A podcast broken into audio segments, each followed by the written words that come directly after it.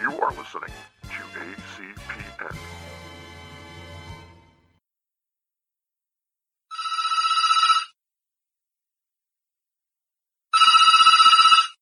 Emerald City Video, this is Russ.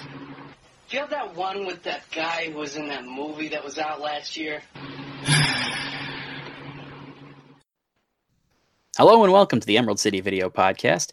This is an employee pick episode, uh, which is basically one person picking a movie that they know to be great and, and talking about why rather than doing a real serious deconstructive review. Uh, I'm Russ Burlingame, and uh, this is my pick. And with me today is uh, Zach Roberts. Um, I also would pick this as well, so it's a it's a double pick. there you go. there you go. But yeah, we're going to be talking about Grosse Pointe Blank, which uh, is is thematically apt because yesterday was the tw- was my uh, my twentieth high school reunion. oh God, I did not get to go because uh, I, I, I'm broke. Um, I've been doing so much traveling lately, and my work owes me so much money that it was just a matter of like I can't afford to pay a hundred bucks for me and my wife to go do the open bar, and then an extra whatever it would cost to get babysitters, and yeah, it was just you know I, I would have liked to, but there was just no way between the practical like getting childcare and the financial like dropping 200 bucks to go have dinner with people I haven't seen since our 10 year reunion. yeah, yeah. Uh, but uh, also, I also feel like I didn't go to my ten year, and I probably won't go to my twenty. Um, mainly because I'm like I'm friends with all of the people that I'd ever want to talk to in my graduating class. yeah, I mean, I I, like, I had that period or in my they're life. or they're an ex. yeah, yeah. I had that well, I'm period still, in my I'm life still I should uh, say, let me add as well. Like I, I, I still consider myself friends with my with my ex from high school. That's so uh, but yeah, I mean, I, I had that period of time where like I had a super jealous girlfriend, and so I I like removed some of the like female friends from high school off of my Facebook because we hardly ever talked, and it was just Mhm. another person for that ex to be agitated about. Yeah. And so there are people who I I don't keep in touch with on social media that I would like to just like shoot the shit with, but in general, it was just one of those things where it wasn't going to work, uh, and I I I'm glad that I didn't RSVP yes and prepay two months ago, like I had originally planned. Yeah. Because so many of the work trips, you know, out of the three that I did in the span of 10 days, Yeah. two of them were last minute. Yeah. And so originally I was like, yeah, I'll come back from New York Comic Con. I'll have a week to relax and then I'll, I'll do this thing mhm. and then the, j- between the exhaustion of all the travel and the cost of all the travel and everything else it was just like you come back after three trips in a row and you're just like no i don't i can't i don't know but uh, i decided that my way of recognizing my uh, recognizing my high school reunion as a thing that that happened would be to look at one of the great probably the great high school reunion movie ever made, uh, which would be Grosse Pointe Blank.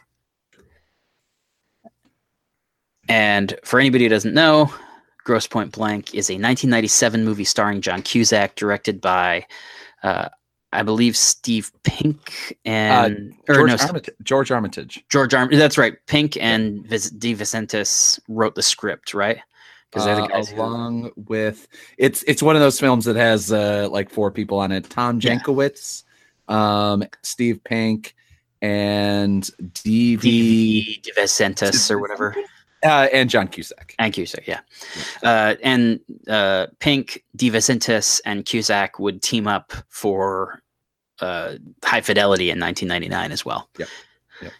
But uh, if you haven't seen it, the conceit of it is that John Cusack plays a hitman who comes back to his hometown of Grosse Pointe, Michigan for his 10 year high school reunion and essentially rekindles his high school romance, which he abandoned because he was having essentially psych essentially a psychotic episode where he he was thinking about how nice it would be to kill people and so he joined the military and then the CIA and now he's a private contractor Yep. rather than trying to form a normal life while having these urges And he also once killed the president of Paraguay with a with a spoon. yes, With a, yes. No, a fork. a fork Like- yeah Dvorak, Dvorak, yeah. Oh, I think so. Yeah.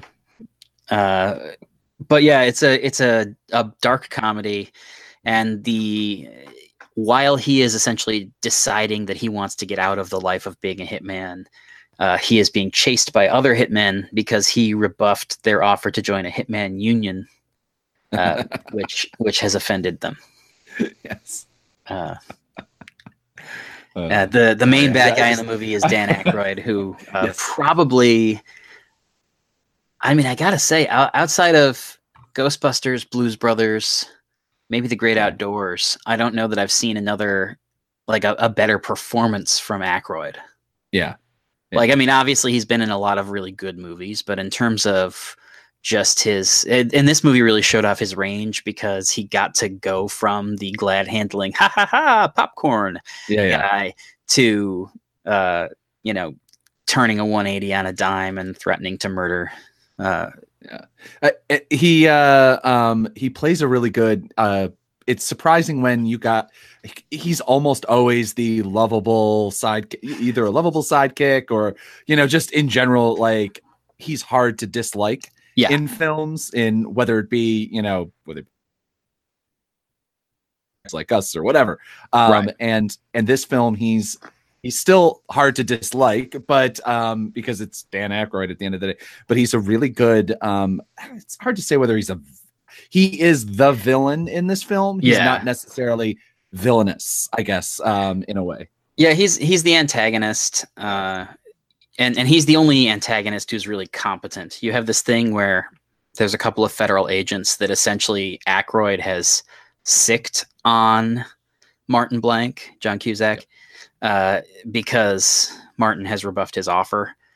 And at no point do the agents present any kind of actual danger to Martin because they're just incompetent.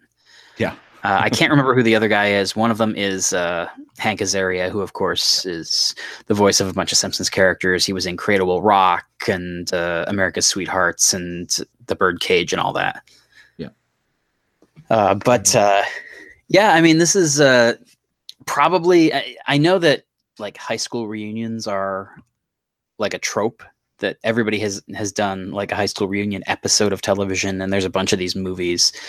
Uh, I haven't rewatched Romy and Michelle's high school reunion in a really long time. Yeah. Uh, but other than, uh, uh, I think this and there's an episode of Psych where they do a high school reunion are my kind of uh, the, the things that I would go to in terms of if you want to see this trope done right.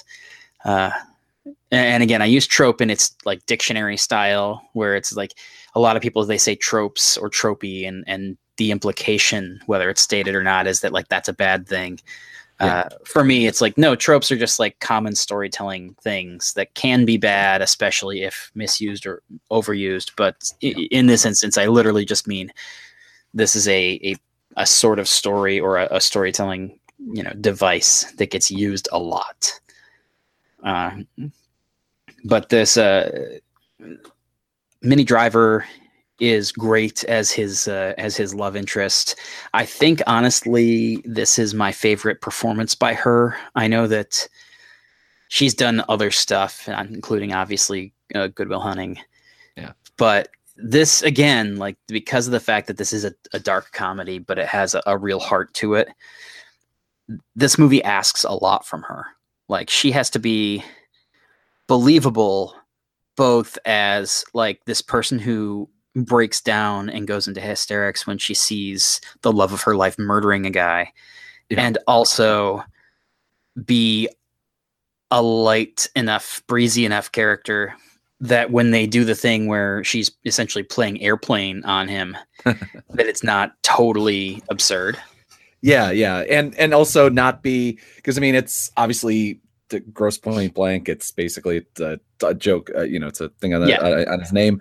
Uh, uh, so she's definitely obviously the the at least the co-star, if not like a secondary or third yeah tertiary character. But she very much she owns every kind of every screen moment she has, and um and also I mean obviously this is a com- combination of the story and and the writing in general uh, allows her to be a more than just a character that uh, that carries carries uh, carries Martin Blank from being a bad guy to a good guy.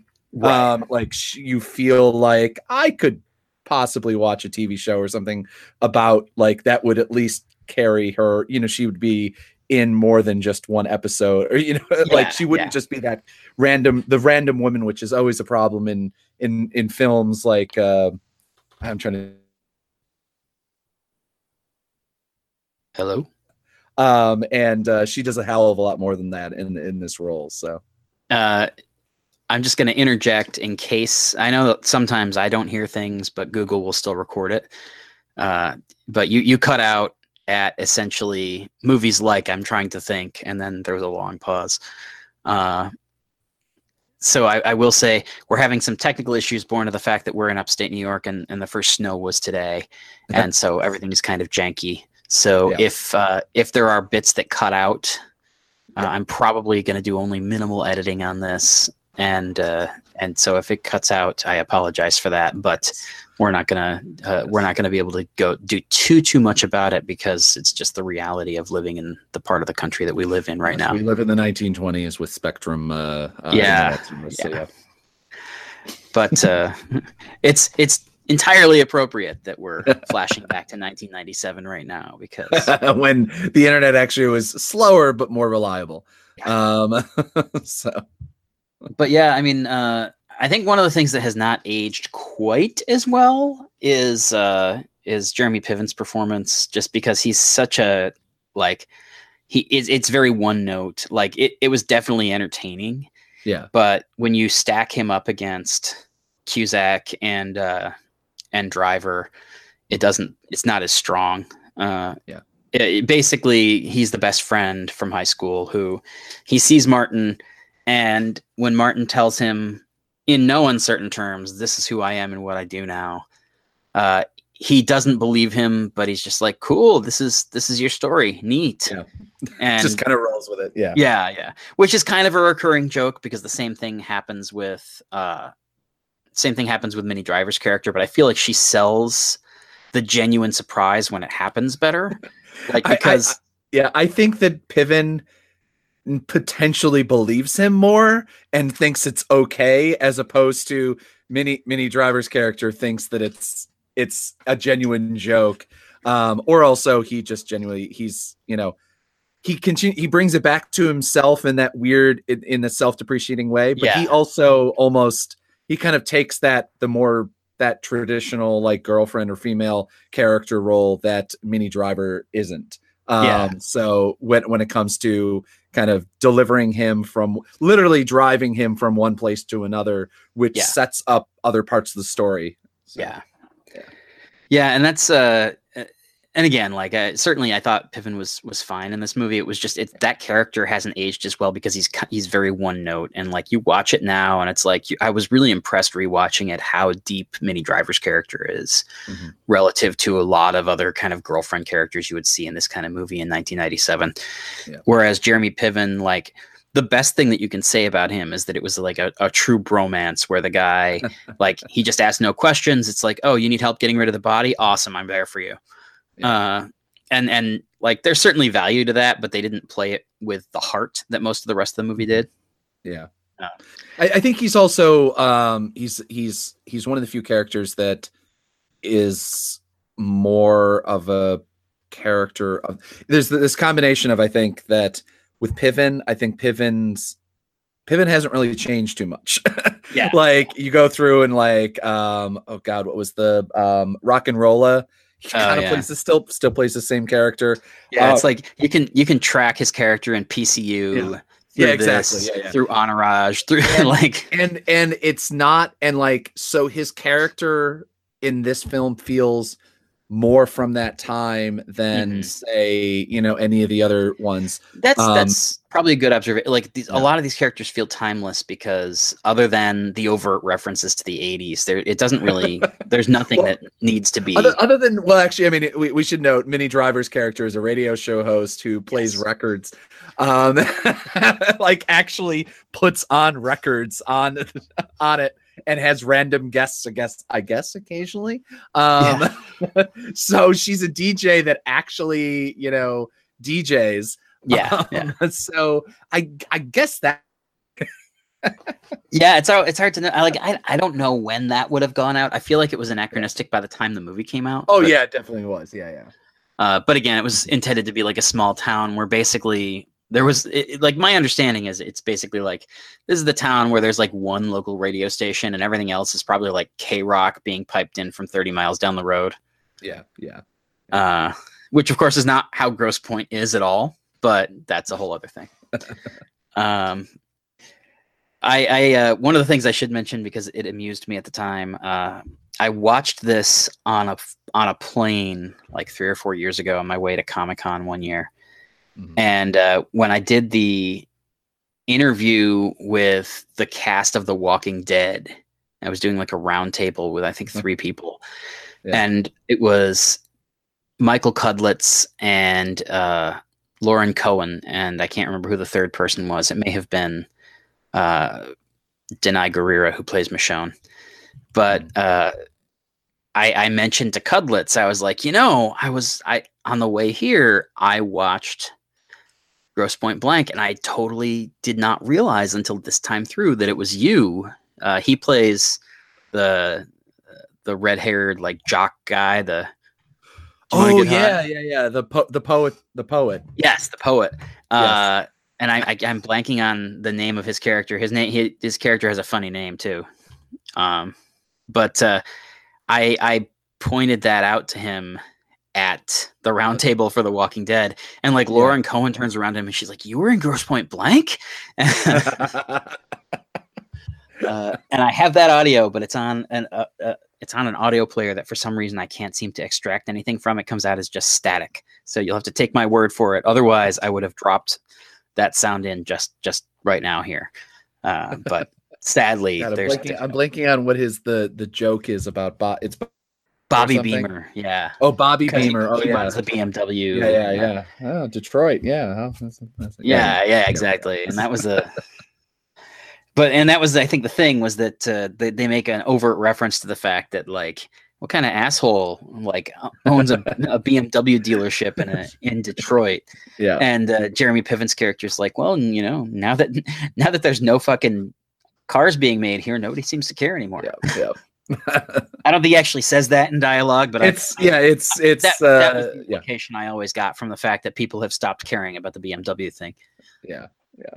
Uh, and again, like that's a byproduct of the movie being made in the 90s and the fact that it was basically between 1985 and 92 when uh, GM was essentially pulling out of that part of Michigan and leaving towns like Flint as lifeless husks. Uh, but uh, yeah, this this uh, this is a movie too that I think has a a deceptively clever like the action beats of it are deceptively clever Yeah. uh, some of the the some of the fight sequences are really well done the final kind of big shootout is really well done Yeah. uh and including uh, like the there's one joke in there i won't i won't spoil like every inch of it but there's one one joke in there where like somebody enters the room and immediately dies and then uh dan Aykroyd turns to john cusack and makes a a great quip um, and then uh and, and there's like a, a plot twist in the third act. And again, I'm protecting spoilers for a 20 something year old movie just because I'm like, ah, this is my employee pick. You should you should watch. If you haven't seen this, you need to watch it now. Like this is a great film. Yeah. Uh, but there's a the, the the like the twist that really sets up the final the final sh- shootout is really masterful. Like it's it's really one of those things where you're like this this makes sense, but I wouldn't have seen it coming. Uh, and and so it, it it gives you a really good kind of. I think a lot of movies like this skimp on like being an actually good like action movie because they know that the action is just there as kind of a delivery device for the comedy so that you have something in the trailer. Yeah. Yeah. Uh, like you look at the whole nine yards, which is a movie I really like, but Yeah. the action stuff is nothing. Like it's a non-entity. Yeah. Uh, whereas, well i mean it's a yeah i mean it, there's a i'm trying to like this comes out i mean i'm trying to this yeah this definitely came out there, there's a whole kind of it's smart people talking and being funny and some action kind of genre like Yeah. obviously that's not it's not really a thing but like it kind of i don't know if it like actually like kind of came out of pulp fiction um but just being like two years two days in the valley there's um there's there's there's a ton of other films that are like that that that aren't you know all that memorable yeah, um, yeah. have like plot lines going on and I, know, it probably didn't. I mean, God, when did they make Get Shorty? I feel like it probably came out of Get Shorty more than Yeah. it came out of Pulp Fiction. well i mean it, i think that i think that like pulp there's pulp fiction and get shorty came out of that and and like it, it was this hollywoodization uh, evolution which i feel like uh gross point blank was very much um kind of almost a satire on it to an extent. I mean Yeah. very not not really but like everyone's relatively self-aware in this film. Mhm. um like you almost feel as though that like if they actually had a turn to camera you could do that it it would almost get away with it. Yeah, um and you know and there's a handful of moments kind of like that um that you know because again like this in the film is is outside of maybe Bobby Beamer is very very smart Yeah. like and very very witty and it comes off um it comes off relatively naturally Yeah. um and it does so it doesn't necessarily come off as as Tarantino as a lot of the other ones are where you're like yeah I don't really believe that this actor or actress or Yeah. person or whatever who is saying it's like oh they're going to give this amazing soliloquy about you know I, I as as much as I still enjoy Pulp Fiction I don't I just it kind of gets tired when you know um Sam Jackson's character will you know cite Yeah. Bible references and and be you know and give these amazing speeches and you're like yeah um you know people who are just random hitmen or or have like a random backstory can be smart but like everyone here is just like yeah no they're they're all they come off as smart people i don't know yeah, no, it makes sense. And then, and again, Yeah. like you're you are talking about like people who, all like people who all grew up in Grosse Pointe at a time when there was economic prosperity there. So yeah exactly yeah. well i mean I, I think there's still economic prosperity in Grosse Pointe well, yeah, yeah, because it's where it Grosse Pointe by the way um, is basically where all the ceos from detroit and whatever uh, would live um, Yeah. and have mansions uh, Yeah. which which is something that like i actually this is it's one of those weird films i'm like i actually think i actually no i knew about that because of uh, michael moore um, so actually i didn't have to learn anything about it it's weird how documentary film and narrative film uh, somehow end up educating themselves Uh, speaking of which, at some point in the very near future, apparently Michael Moore is bringing TV Nation to TBS. So Yes. uh, should be fun we, I, I I feel like that's very very soon because it says yeah premieres in October. So I should I should like try to figure out this. but uh, that was that was a great show. Uh, it's not quite as good as his other show, TV Nation, or uh, his other show, Oh, The yeah. Awful Truth uh, yeah yeah uh, which was basically the same thing, but a little bit less Daily Show ish. Yeah. But uh, I'm I'm very excited to see how TV Nation plays uh, in in during the Trump administration, and that's another thing that uh, if you want to go with the the reunion slash flashback theme, TV Nation originally ran in the '90s, and you you could have watched TV Nation and then gone and rented uh, Grosse Pointe Blank from Blockbuster probably. True. But uh, uh, yeah, but yeah, that's uh, and that's certainly a thing that uh, that's certainly a thing that that is hard to avoid here, especially with somebody who's as class conscious and politically conscious as John Cusack, is the fact that Yeah. he is setting a movie in Detroit. Yeah. You know, and again, like you feel the echoes of the kind of economic collapse of urban Detroit throughout this movie. Yeah. And it's happening in a post Michael Moore kind of version of Hollywood where everybody knows what was going on in this part of Michigan at this time. Uh, but uh, I mean, especially when you consider that there's the um there's the what? is hammers home the uh uh the politics and everything like that of the of uh of Grosse Pointe Blank which are which super super light in this film. Um but war inc. is is basically martin blank and Yeah, kind of the yeah. near future. Yeah.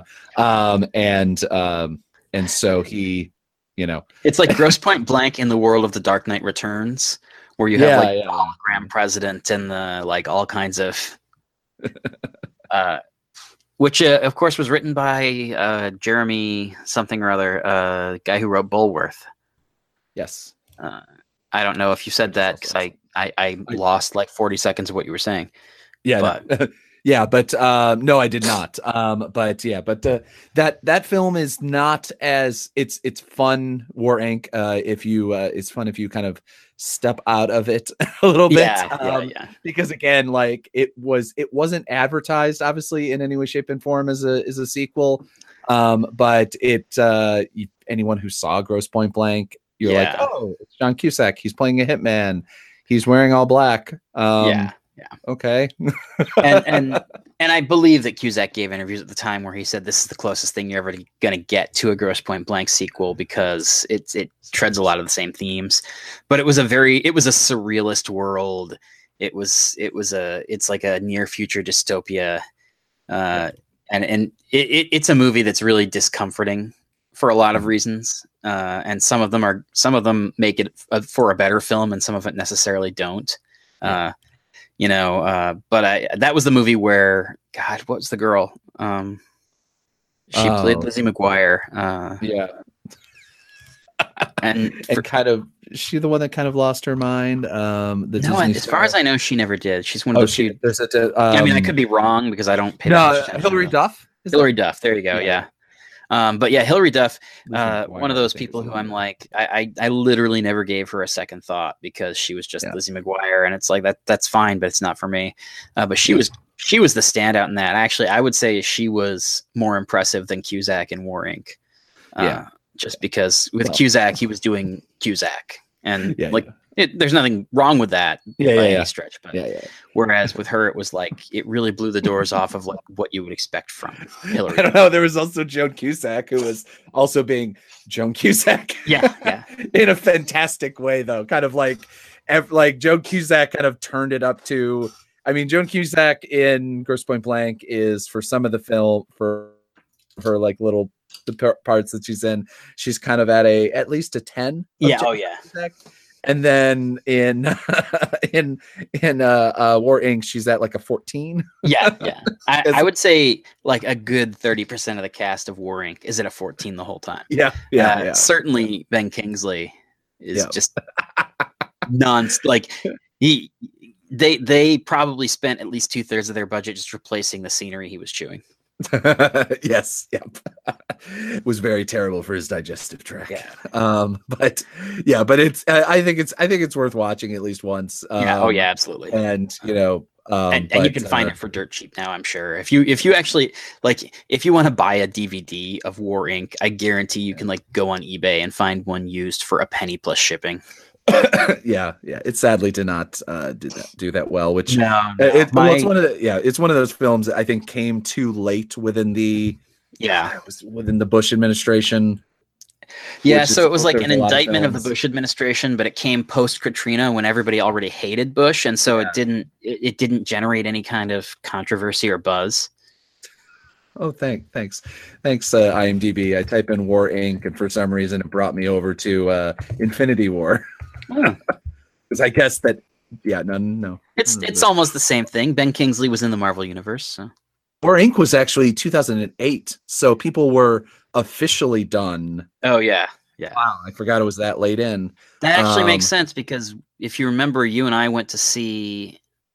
Did Did you and I go to see it at the Lionsgate screening room when we were working for Greg? Because I know that we got yes, invited. yeah, yeah, yeah, yeah. Because again, yeah, we we chatted with the writer, um, Yeah. Who told us a bunch of stuff about the making of the film. And I think I lived in I lived in New York from March of 2008 to March of Yeah. 2009. So you Yeah. figure it would have had to be sometime in that window. Yeah, yeah. Mar- Marisa Tomei is very good in it. It's one of the first. I think I would actually kind of put it almost as a. I'd have to look at her like timeline Yeah, thing, yeah. but I, for me, I would put it as back as in the thing. Oh my god! A, she's back. A, she's she can act uh like Yeah. well because I mean I think the last time I really thought about her at all was um My cousin oh Vinny. My cousin and uh Academy Award winning My Cousin Vinny. that is true that is true um but yeah, that one oh, and that's then because she did the wrestler the same was- year. that's what I was Like, gonna say, the yeah, wrestler came really out around that Yeah, same yeah, time. Yeah. um which uh, yeah again would have been that same time because i remember that was the year that um the wrestler and gran torino both uh surprised everybody by getting nominated for nothing Yeah. uh, because they were the kind of movies where you're just like of course this is going to get nominated for no huh Yeah, Interesting. yeah. But uh which is funny because probably out of 2008 the two movies that everybody kind of looks back on and still talks about a lot are gran torino and the dark knight Yeah. but uh but yeah so uh i mean getting back to Grosse Pointe Blank this is this is one of those those movies that and it, it to me it's it's a comfort food movie. Uh i I, ma- I made reference at the beginning of the episode to that episode of psych which was like a john hughes homage that was their high school reunion episode. And this feels like psych or scrubs or one of those shows in kind of the best way in the sense that like it, it can be kind of brain candy without being really dumb. Yeah. Uh, and so it's the kind of thing that like this and zero effect are movies that i can just kind of put on in the background no matter what's going on in my life Yeah. and you can pay as much or as little attention to it as you want and you'll still enjoy it Yeah. uh, I would say if you haven't seen it before, uh, you know, drop what you're doing right now and like go watch it because it's a great movie. And uh, it, it- first time through, pay attention to it because there are, like I said, there's there's there's a little bit of a twist and there's a payoff to that. And again, it's not like it's not the kind of movie where if I spoiled the twist, you would be like, oh my god, now it's not, now it's ruined. But it, Yeah. it, it is kind of like when you are dealing with like it's hitmen and it's blah blah blah blah blah it's like okay there, there was a nice payoff for something that they've been kind of laying the groundwork for all movie and you didn't realize at the time that it was supposed to pay off you just thought it was a thing they were doing as a running gag Yeah. And and, Uh, and now all the characters are relatively all the characters are relatively straightforward and uh, as as people. yeah Uh, they're not like you know. I mean, so which is which is also really nice. Um, and uh, like I, everyone actually kind of the one thing I think I like the most about this film is everyone actually acts human. yeah you know like i mean uh i mean the the absolute positive ending is like i'm not quite sure 100% sure that would happen that way but yeah. um but everyone else in the film like the way that minnie driver reacts when she finds out that like the guy that left her basically Yeah. uh home alone at, on prom and never picked her up like comes back and she you know she's she doesn't directly say you know fuck off or anything like Right, that she right. like, mocks him live on tv or live on radio for a bit um and then like once she finds out that he's a he's a hitman then kind of acts in that way too. Yeah yeah. The only the only person that doesn't I, don't- I don't know. Um um i don't know russ if i if you came by it, it uh, well it wouldn't be both of ours high school reunion. We're one year off and, and i had stabbed somebody in the throat with a pen um and they were bleeding bleeding on the floor. Would you help me wrap wrap them up in a banner? Eh, probably. Uh uh, so it's just like that's kind of the only moment in the entire film that's like I'm not 100 percent sure that that even Jeremy Piven's character yeah. would help him cover up for cover up a and then also what they do with the body I'm not 100 percent sure but yeah yeah that was one of those it- it's funny because that's one of the beats where i'm just like that seems like a terrible place to and they, they do have like a throwaway line of dialogue where john cusack's just like it's fine nobody's going to be looking for this guy. Uh, but uh, I, I think one thing that uh, again speaking to how much i loved uh, both the way she was written and the performance in this movie uh, because of all the things that we we did or didn't spoil the thing that we've said like six times now is that Minnie Driver does eventually find out uh, that he's a hitman. But in that scene where he's like trying to get her to calm down and trying to whatever, there's this fantastic, fantastic line read by Driver where she's just like, "You don't get to have me." And uh, I, I, I, the the way she enunciates it, I almost feel like it's a byproduct of her trying to hide her accent because obviously this is one of her earliest movies where she had to have an American accent. Yeah. But whatever the circumstance was, the end result was that that line read really, really works for the line. Sorry, you cut out for a second there, so I wasn't quite sure what the line Oh, was you're talking about. The, but- you don't get to have me, oh yeah, yeah, uh, which I'm not doing justice to in any way, shape, or form. Partly because like I I wouldn't be able to, uh, so why try? But uh, but yeah, this is a movie where uh, definitely uh, not not to mix my imagery too much, but definitely top five John Cusack movies uh, of all time, and and Yeah. certainly this was a stretch of time where Cusack did a bunch of stuff back to back that was just great. Uh, I, I would even throw something like Seren, uh, Serenity or Serendipity in there, where it was just like it's a it's a dopey movie and a dopey idea, but like it was so well executed. It's the kind of movie that on, at Christmas time I tend to like to, to like pop that in.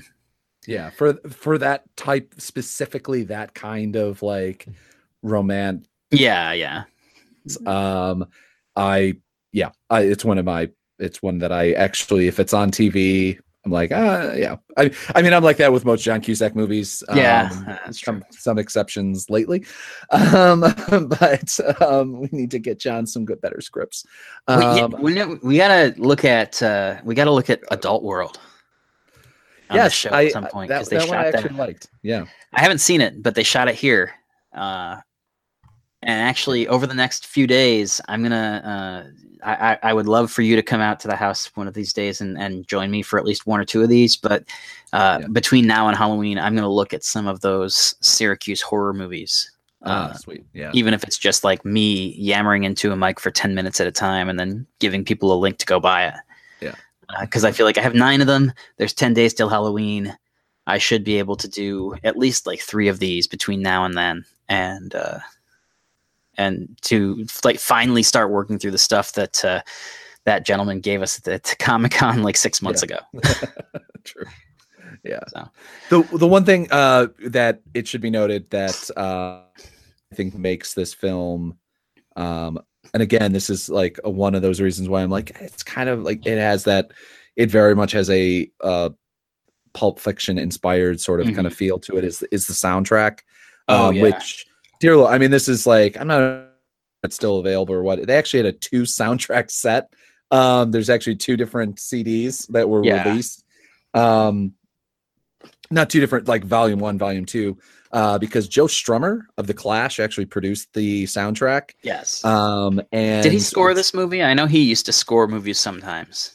don't know if he scored i I know don't he think that he did, the but- soundtrack i don't think he did i don't remember it's been a little while since i've i've actually seen Grosse Pointe. I don't remember a score um like because most it actually used the music in a in fully. It wasn't just like oh there's background music or there's whatever. And most of the scenes i remember are like you know actually just using actually do I, I Yeah, yeah, pop music. soundtrack anywhere near me. Um yeah yeah pop yeah pop music I- and- I just googled it, and it does say that he scored it in a couple of these news articles, but of course they're news articles and not. So you know, yeah I, I the only I the only time I've ever heard um I think it was cute I think it was talked about it or something like that. He said that he produced the soundtrack. He said Mhm. it that way. So yeah, I, I, I don't I don't I don't know. Um but uh it is not only valuable to buy the soundtrack because it's fucking great, just like Yeah. Same way. Or was it high fidelity that he produced? Or was it both? no, I um, think it was it was definitely this one because there was a Clash song at one point in this movie. Rudy Can't Fail was in this movie. Yeah. And uh, I remember that being like a point of conversation at the time that like, Yeah. oh look, like they they got a Clash movie in there finally three quarters of the way through. Yeah. But um but that it really it solidly makes the film. Yeah, oh Like, yeah, I, I think I don't know, and and and it's and it the great thing about it is due to the fact a it's the high school reunion of an era. Um, it's not a it's not in the Tarantino way where he's just like this song is great for this moment. Never Yeah, mind the fact that it's we're having a, a sword fight in a in a in a backyard uh, of a dojo or something yeah, yeah. and this rock song is going to be on. Like, yes, it's a great scene, but it makes no sense shape and form. Um, but uh, in this film, it's like, oh, it's actually music that they would have been listening to at the reunion. Um, and Yeah. also just the fact also- that they set up Debbie as being the DJ means that like there's a re like and and Yeah. because he's like quasi stalking her because while he's like ginning up the, the the courage to yeah, yeah, uh, to talk to her, you do have this additional kind of layer of he is constantly listening to her show. Yeah. So there's a reason to have it's a, uh diegetic music. You know, it's like yeah, yeah. it's music that's happening in the movie. Uh, Yeah. Uh, see what I did there? I, I used a film term. yes, used a big word. the one, you know, the thing I love too about it, it- like, if if you're a big fan of this film, spend some time going in the IMDb page. And um, I one thing I'd love to talk to John Cusack at some point is, um, he's like Tim Robbins, um, and that let John Cusack, Tim Robbins, like that kind of crew. Um, they're all in their films together so often Hooks thing and beyond even Jeremy Piven and, and John Cusack just because they're they were at least actual friends. I think they're still acquaintances. I know they had a falling out and everything. Yeah. Especially once Jeremy Piven kind of had a nervous break in a nervous breakdown in, in real life a while. Uh, uh, but like just randomly picked on the actor Brian Powell, Husky man listed as Husky Man, and he's he is uh he's uh like you go through what you know IMDb does what he's known for, and you're like Grosse Blank, okay, Con Air. uh, he's a crew man, uh, just a crew person in there, and he's the mid he's oh my god, he's the middle aged customer in High Fidelity. High Fidelity. Yeah, I was gonna say. I'm oh looking at this guy. god, yeah, that's where I actually recognize him from, and also he's crew on uh, Dead Man Walking, which is you know Oh, yeah. where, uh, Yeah, Robbins is. Um, yeah. Susan Sarandon, Robert Robbins, and And, he and was in Bob also- Roberts as a uh, he vigilante. also was in Cradle Rock as well. Um, and so he was also in Scrubs. He played Mr. Hogan. Um, I don't know who that is, but I don't know. I'm just saying. I'm sure it's just a Um, patient in the hospital. But yeah, it's it's. Uh, but it, but it is it is funny because I mean it's just like everybody else has names, and he's just well, well I was just thinking it was just like it's it's to me uh it's a nice thing that like you're like well like the, they bring they bring people over from other Oh, films and other things so clearly they have their own kind of like little world that they oh yeah, that they work in which is it, it goes to the kind of like i don't know it, maybe it's just the fact that everything like seems to work well and and they they kind of uh you know i don't know it goes Yeah. to the fact that i'm like i'm happy that i like these people because yeah, exactly. obviously they if they wouldn't be working together if they were all ass you know Yeah. like john cusack was a fucking asshole uh which i can tell you totally and honestly he is not um one of my friends is friends with him Yeah, um, but um uh, but uh, he, but like no one would would be along with it. You know, would go along with Yeah. uh, you know being in the next film and the next film or whatever. But yeah, anyway. Uh, before we wrap up, there is something that we have not talked about that I feel like we absolutely must, which is uh, Martin's relationship with Dr. Oatman. yes, yeah, yeah, He's- Dr. Oatman, uh, Alan Arkin, is is just a gem in this movie, and I feel Yes. like a lot of the time when the movie starts to get very wrapped up in the more serious elements and the dram- and the dramatic elements, you can cut back to Dr. Oatman for a good laugh, and typically the Dr. Oatman scenes need to last ninety seconds or less, just out of necessity. yeah. So it's a nice kind of thing for them to kind of bounce back into the the black comedy of it all. Uh, Try not to kill basically- anybody. Yeah, huh? Yeah, yeah, and that's basically Martin has this relationship with his psychiatrist where uh, he when he eventually when he came out to his psychiatrist as a hitman, the guy didn't want to treat him anymore, yeah. and then uh, uh, Martin basically Im- in- intimated that he would uh, kill the guy's family if Yeah. he didn't continue to treat him, and so he's this this guy who's like Martin's shrink under duress, uh, and it's like it's it's just it's a great kind of zany dynamic uh and and it's funny because in the first in the first bit of it you get the thing where uh uh, Marcella, uh, Joan Cusack's character, desperately wants Martin to go to his high school reunion, and Yeah. Martin doesn't want to go. Yeah. and then Alan Ar- he he basically asks Dr. Oatman to be the deciding vote for all intents and purposes. Yeah. And so it becomes that thing of like the guy doesn't even care, but he's just like, "Yes, go, get out of here. Try not to kill anybody." Yeah. And, and the like and of course the the response to that which is always is I can't promise anything. yeah, yeah. Uh, The uh um you know and and it's funny first off the uh the cinematographer was actually the cinematographer on uh Jay and Silent Bob Strike Back oh, nice. um which um it, it's it's funny because like one thing that this film is again it's obviously it's a night it's uh it's a 90s film. It's 1997 yeah. but it's uh, it's it's again like we've been ta- kind of talking about this with clear and present danger and a couple other films. But like it's a solidly it's there's nothing amazingly fancy with this. They did Yeah. there's no bayhem and there's no amazing cinematography angles. But like there's never a moment where i question that i that i at least can think of that i question the shot that it looks bad that i don't understand why things are the way they are. And and it's weird because again like i don't I, there's not a lot of films out that that are like that. Like i feel like nowadays especially nowadays it's one or the other. It's Yeah. like hey it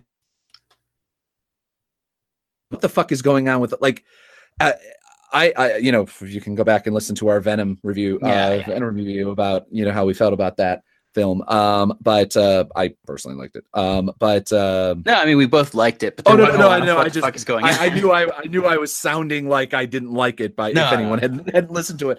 Um, but uh, um, I uh, uh, I there's so many shots in there where I'm like confused on some of the cinematography. yeah. Um, and obviously, I know that a lot of the CG, and and I have a feeling it had. If we ever get to see um, an, an uh, a R edit of it, then I think a lot thing a lot of things will make sense. right. Um, but this film, it's just so like it's you can what you can just watch the trailer to get a get an idea of it. It's like it's just so solidly shot and Yeah. competently shot, and it because it seems that like I I- I feel like if it was shot if you had some you know amazing cinematography and again not to say that he isn't an amazing cinematographer right. but like it's had some over the top like auteur cinematographer i don't know whether auteur works for cinematographer as well but Yeah. um, but um, fancy ass cinematographer um, who um, who would t- take away from kind of the dialogue and away from the the acting and the snippet and the you know the jokes and things like Right. that and the and the amazing amount of like especially the amazing amount of like quotables in this film uh Oh, yeah. which again it's which is hard to say whether it's an amazing or not or it's just the fact that it was like a def- also think somewhere somewhere there is a script that cs muncie and i wrote um, which was based not just based not just based but basically ripped from Grosse Pointe Blank which was about a, a paparazzi uh, photojournalist a photographer who was coming to terms who went back for his high school i think he no he didn't actually we actually didn't do the high school reunion thing but he he was coming to terms with what a, a shitbag yeah. uh, paparazzi was and had a um, another paparazzi come in and say, "Hey, you should join our paparazzi union. They're Nice. gonna try to hike rights." And literally, it's like we took blocks of dialogue, and I remember us doing this because we would open up Drew's Scriptorama. Remember that Yeah, website? we used to be able to get. Still can, it's still there, but you could like we literally would like copy and paste and then re basically do the kind of well, we're not. It's not. it's not taking it because we changed the words yeah. just enough like camera gun like you know things like that Yeah. and uh um and the funny thing oh actually no it wasn't funny um but uh it was it was a bit sad but so that was a, uh csni's uh final film project for uh mr monteroso's class yeah. um, and uh, uh, we we literally we wrote like a 20 page script or something like that um like had an idea of what we, we could actually film it yeah. um and and then um and then uh i believe columbine happened and uh, and so basically we're like, okay, so even though that this film doesn't necessarily have guns in it, uh, it is based off Yeah. And whatever. And then what we did though is then we ended up filming, doing a uh, a film in the Alpha, uh, which is a abandoned cement factory that I think we're all probably going to have a lung cancer in, in Yeah. like 15 years. Uh, so probably we won't be going to our 30th reunion. like they'll be like the 1999 graduating class to be like, well, there's like 20 people died like of lung cancer. I wonder why. Um, but we did a film where everyone fucking dies in the film, Yes. and it's actually considerably more brutal. Um, if I if I remember, I still I don't have a copy of it anymore. I don't think I do anymore, unfortunately. yeah, It was definitely. I mean, it was. It was very much the. It was like a Tarantino thing. It was like everybody died, including like the last two people shooting each other at the same time. yeah, yeah, yeah. I think the cameraman died too because it was a it was a rip on um Man Um, bites dog. Well, it was, well, I don't even know if it, I think it was more of a because I, don't know if I had actually seen Man Bites Dog by then. Oh no, I must have because I bought I rented Man Bites Dog at Chimneys. Yeah. So the fact that Chimneys, yeah. Um, but no, it was a bit more of a oh the found tape, the Blair Witch. Oh, Blair type of Witch. Yeah, that's right. Because it was everybody. Uh, it wasn't. Oh no, it was right before dawn. Was Yes. just with everybody looks like Satan and Night Vision. Right. Um, but Which was basically our like just confessional tape of like us hanging around. yes, which yeah. I'm so bummed that I don't know where. I I think that was in the box of stuff that I left in Sanders Cafe and Oh. you put out to the curb. I'm pretty sure I have that tape. Oh, nice. Yeah, yeah, yeah. We sh- we should make that a digital thing, Yes, yes, yes. uh, th- which we can't possibly make available to people because Although I'm like very uncomfortable with our, our former friends and loved ones would would sue us. yes. But Well, well, yeah. yes. uh, but yeah, so that was uh, and and again that goes to the uh, the high school reunion theme. I could I could show it at my high school reunion, but There you go. Yeah, well, because every, everyone looks like Satan in Night Vision because nobody, literally nobody but us would have any reason to know what that is. Um, it was a video that we took at the Alpha, uh, the the top of one of the silos, yeah. at the top of one of the silos, and I think it was it, it was the week after you guys graduated, right? Yeah.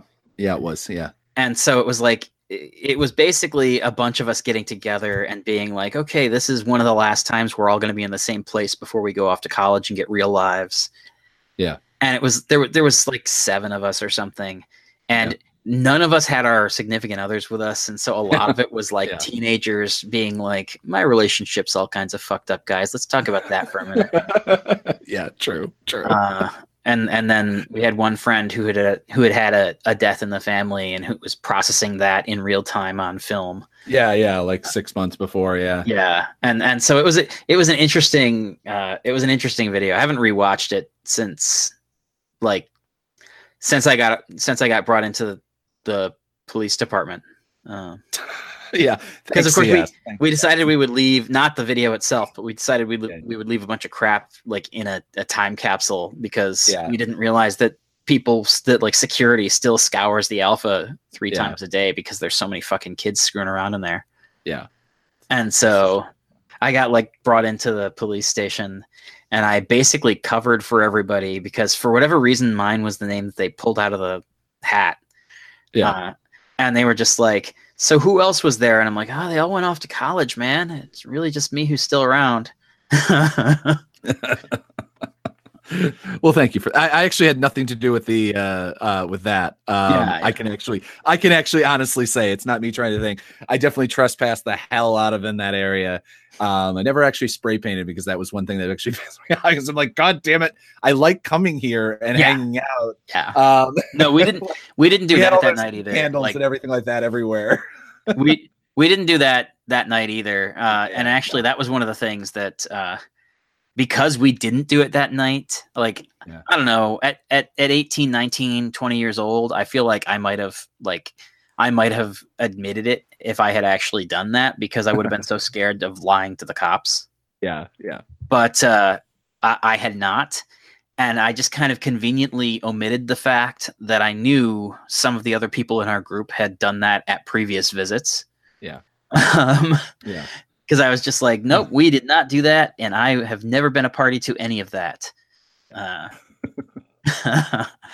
but uh, but yeah, so that was a that was an interesting video. Uh, again, like uh, I, I haven't rewatched it. I'm sure it's pretty cringy, but it's it's a great document of what was going on in our heads when we were all 18, 19 years old and about to set off to uh, conquer the world. Uh, you see how that turned out. uh, but um, trying to think if there's anything else that I want to say about uh, Grosse Pointe Blank before we wrap up.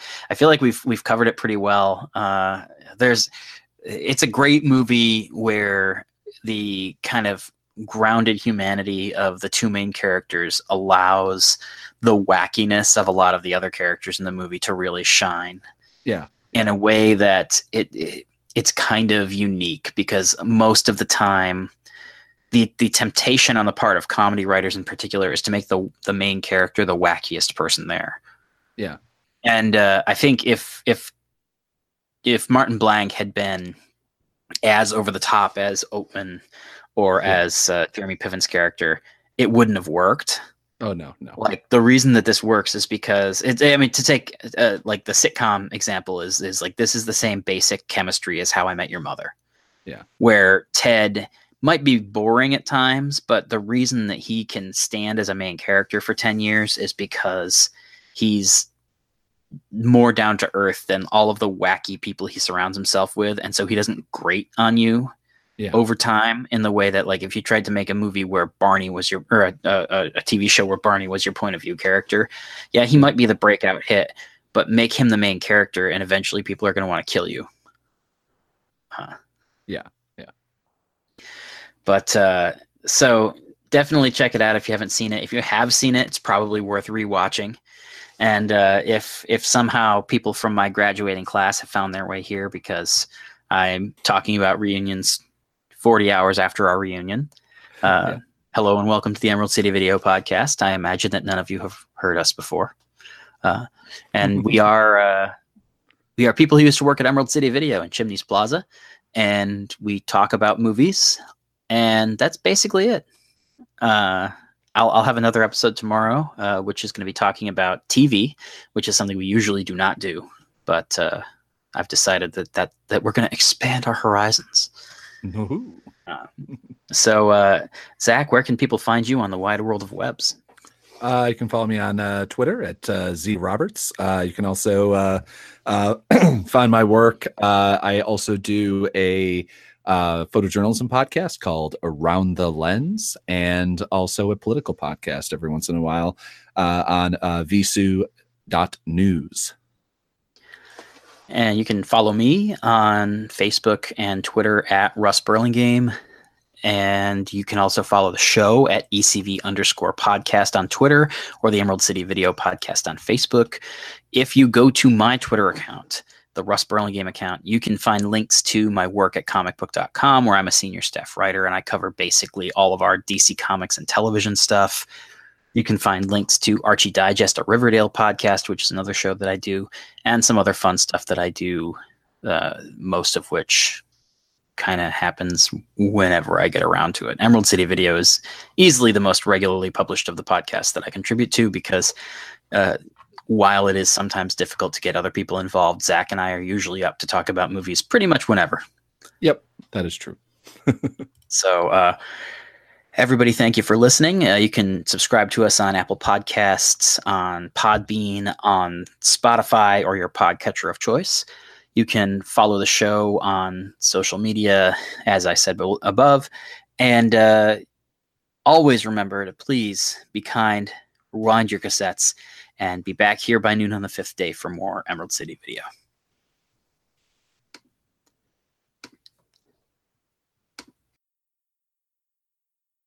A C E N